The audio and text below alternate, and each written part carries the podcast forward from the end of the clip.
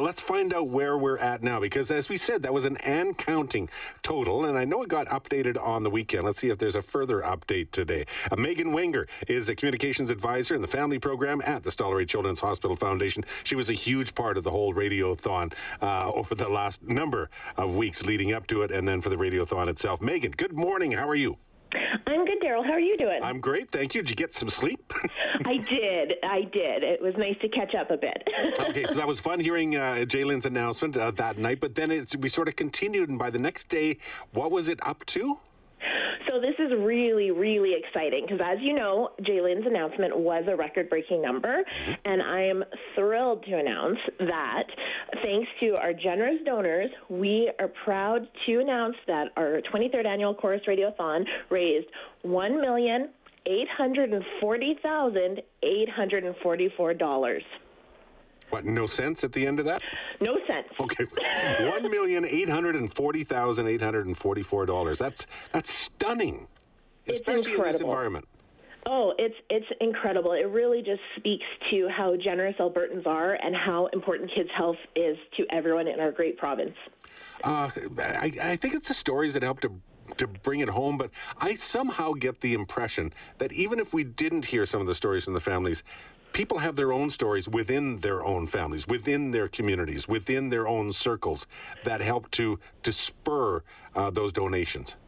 Yeah, you know, it's it's really interesting. As we get phone calls on the phone banks, so many uh, callers let us know about the connection they have, whether it's their grandchild, their neighbor, or their own child who has used the Stollery. Yeah, absolutely. One point eight million dollars and change, shall we say? Yeah. uh, and more than that. So, where does the money actually go to? We did talk about a number of the programs that are offered up by uh, uh, the Stollery Children's Hospital. The, the the added on things that are that are necessary to create uh, a good environment. Uh, do we, is is there anything specific this money will go to? Is it in general programs? Uh, what what is it going to go to? Yeah, so the, the great thing about Radiothon donations is that they kind of go to the most urgent need at the hospital. So we meet with our hospital partners regular so that we can assess and support wherever um, th- these dollars are most going to be used.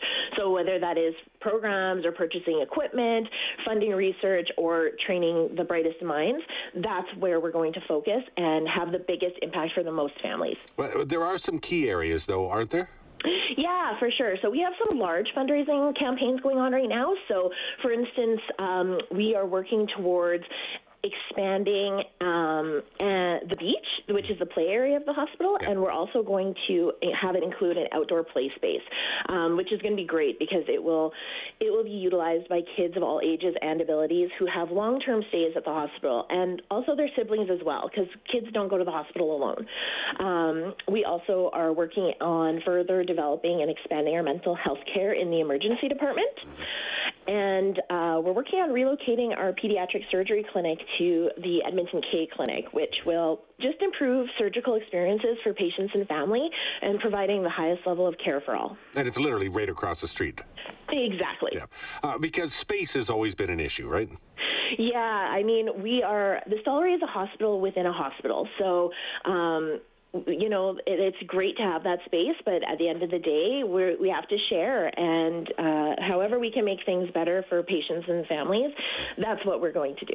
And, and a lot of you know, even some of the things like uh, the pet therapy and the musical therapy, just to make that experience. Like going to the hospital, it's it's not fun, but if you can throw a little fun in there in between all of the care and all of the challenges, that helps.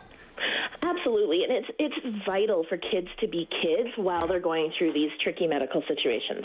Awesome. Uh, the- very good. I'm, I'm sure you're pleased. I can hear it in your voice. You're pleased. Well done with your entire team who helped to help to, to set all this up, and uh, appreciate it. And looking forward to doing it again next year. Yeah, thanks so much. We know it was your first radiothon too, so we were super happy to have you involved, Daryl. I was super happy to be here and do it. You bet. Megan Wanger, thanks so much. Thanks so much. Bye bye. Hi, it's Shauna, and I might be a bad parent because my kids think french fries are vegetables. Hey, it's Ryan, and I might be a bad parent because I went out for wings when my wife was in the hospital after giving birth. Johnny here. I might be a bad parent because in my house, the tooth fairy gives pocket change. But we're not alone. Len emailed us and said his six year old daughter's Tarzan moment going from love seat to La-Z-Boy by curtains made him more proud than any dance recital. And Andy left his two year old at the rink. All right, guys, I'm sure we're not alone. Like Andy's kid. For stories and confessions like this, make sure you check out our podcast. It's called Bad Parents, and it's available wherever you get your podcasts. I left a glove at the rink.